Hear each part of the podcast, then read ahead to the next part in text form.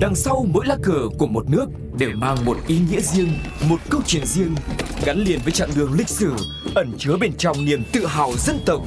Hiểu về mỗi lá cờ là hiểu được tinh thần của mỗi đất nước, cùng nhìn rộng rãi thế giới với series Chuyện bất ngờ về những lá cờ. Fiji, lá cờ chứa đựng cả quá khứ và tương lai.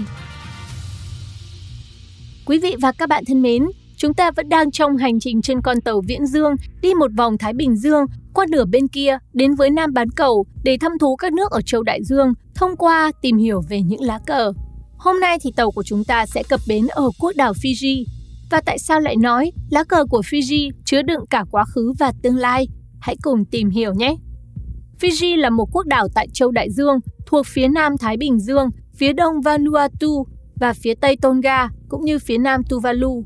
Đảo quốc này bao gồm 322 đảo, có hai đảo chính là Viti Levu và Vanua Levu, chiếm khoảng 87% dân số.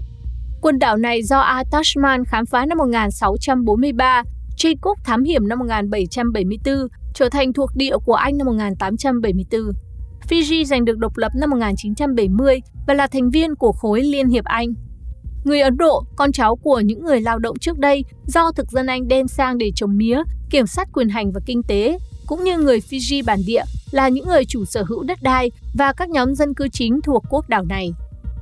Nói về lá cờ của Fiji, chúng ta có thể nhìn thấy tất cả những biểu tượng đều có ý nghĩa là nó hoàn toàn liên quan đến Vương quốc Anh.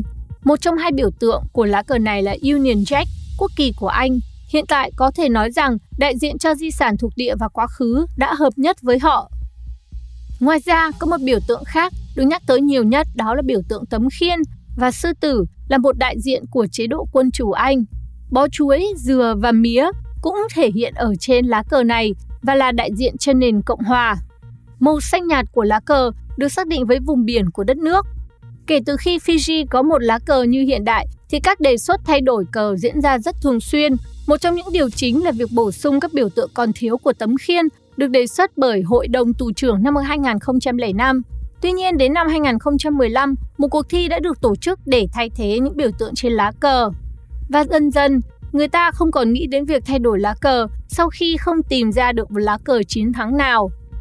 Có 23 thiết kế cuối cùng đã được chọn cho cuộc thi này và các biểu tượng dần dần được thay thế lên trên lá cờ qua từng giai đoạn mà không cố định một mẫu lá cờ nào nhất định hết.